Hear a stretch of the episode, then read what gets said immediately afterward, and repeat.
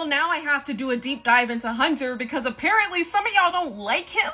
Honestly, how dare you? Be gone. Actually, come back because um, I got shit to say. I would say that Hunter, more so than any other character in the Owl House, deserves a lot of sympathy. Because, yes, early on he does come across as an obnoxious, somewhat formidable antagonist. But then we find out that he's literally a child who believes that he is trying to find a cure to his uncle's sickness.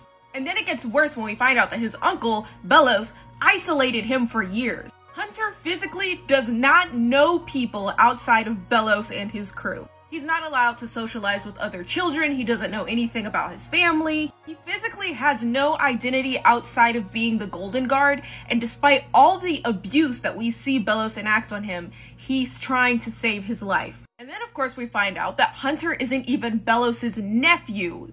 He's a clone of Belos's brother who he killed, and he's not even the first clone. I could not come up with a riper situation to indoctrinate someone into a cult if I tried. You are literally created for one purpose and one purpose only, stripped of your identity. You don't talk to or hang out with any children your age. For a while, the deepest relationship he had was with Belos, an abusive authority figure who was always threatening to replace him. And then he finds out that he is literally replaceable. Also, a big thing for me when it comes to forgiving antagonists or villains is how much of what they did was intentional. Every time we see Hunter, he believes that he is acting in people's best interests because that is what the only people he's ever been socialized to be around have told him.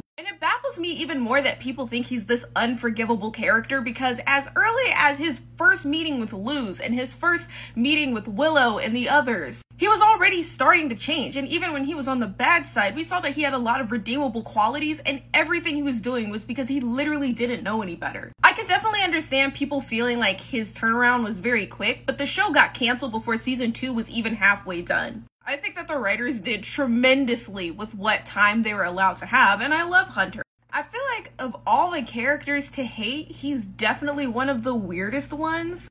Also, Flapjack literally gave Hunter his seal of approval, and Flapjack's word is the law. So yeah, stop hating on Hunter. He's great.